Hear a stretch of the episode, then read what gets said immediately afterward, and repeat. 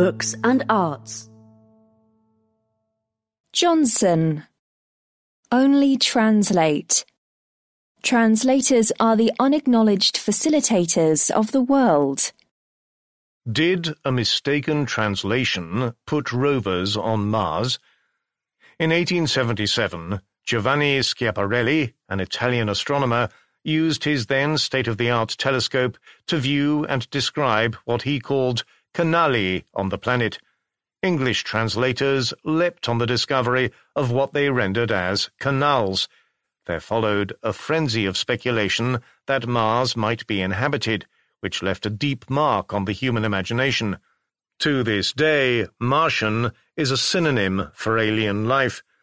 But the Italian word could also have been translated as channels. Which did Schiaparelli mean? In some writings, he was careful to discourage firm conclusions about life on Mars. In others, he encouraged exactly those conclusions. It is almost as though Canali let him have both channels and canals in his mind at the same time.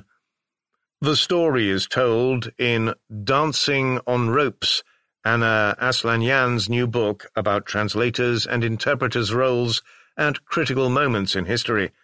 It is full of lively stories like that of Schiaparelli's canals. Ms. Aslanyan is herself both a translator and interpreter. In the argot of the profession, the former works in writing, the latter in speech, and enlists both practical experience and archival history. She leaves the reader with an awed respect for the translator's task. Ideally, interpreters are invisible and two people who do not share a language will feel they are conversing directly. But this ideal is virtually unachievable. Speakers cut off their own interpreters. Listeners are rude to them, as if they, not the actual interlocutor, had said something objectionable. The poor linguist in the middle can thus be tempted to clean up or soften a rude remark. Ms. Aslanyan relates some enjoyable tales from the Russian interpreter for Silvio Berlusconi, Italy's bawdy former prime minister. The job is draining. In The Language Game, Evandro Magalhães, a Brazilian interpreter, described how, at the Nuremberg trials, small booths hooked up with telephone wires were first used for interpretation into several languages. Staff got one day off in three, and shifts were capped at 45 minutes. Even so, an interpreter said, four months in Nuremberg made her feel ten years older. Perhaps only the Ottomans, who made dragoman a powerful job, the Grand Dragoman was simultaneously Deputy Foreign Minister, gave interpreters the respect they deserve.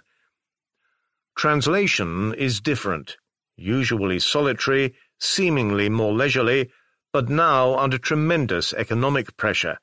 In the digital era, everyone competes with everyone, and buyers often simply take the lowest bid, or Google Translate. The literary work that cannot be done by a faceless contractor or a machine may not always pay the bills, but it at least provides stimulation. Ms. Aslanyan recalls trying to transpose a Russian spoken in rural Ukraine into an English that carried the same tones. After she and a collaborator considered and rejected a Scottish inflection, they went with snatches of West Country English.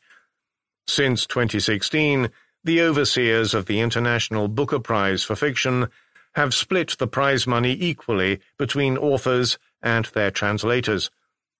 Ms. Aslanyan says a mistranslation also played a role in America's atomic bombing of Japan in 1945. An official statement said that the Japanese would mokusatsu the Potsdam Declaration that called on Japan to surrender. The verb can mean things including to offer no comment on and to kill with silence, but also to treat with silent contempt. The Americans leaned towards the latter interpretation, a defiant insult, helping seal Hiroshima's fate. Devotees of Esperanto, an artificial language, have long hoped that understanding would promote peace between peoples. Douglas Adams, author of The Hitchhiker's Guide to the Galaxy, satirically took the opposite stance. In his fantasy, the Babel fish, which once stuck in your ear, instantly provides perfect translation of all languages, is responsible for more wars than anything else in history. But the most eloquent comment on translation may come from José Ortega y Gasset, a Spanish philosopher whom Ms. Aslanyan cites. Two words in two languages are never exact translations of each other, he said. More than that, though, no two people mean the same thing by the same word, with the possible exception of some scientific terms. Translation, therefore, is a utopian endeavour, an impossible act of perfect mind-reading. That does not mean it should not be attempted, but those who try should be good utopians who know they can never succeed.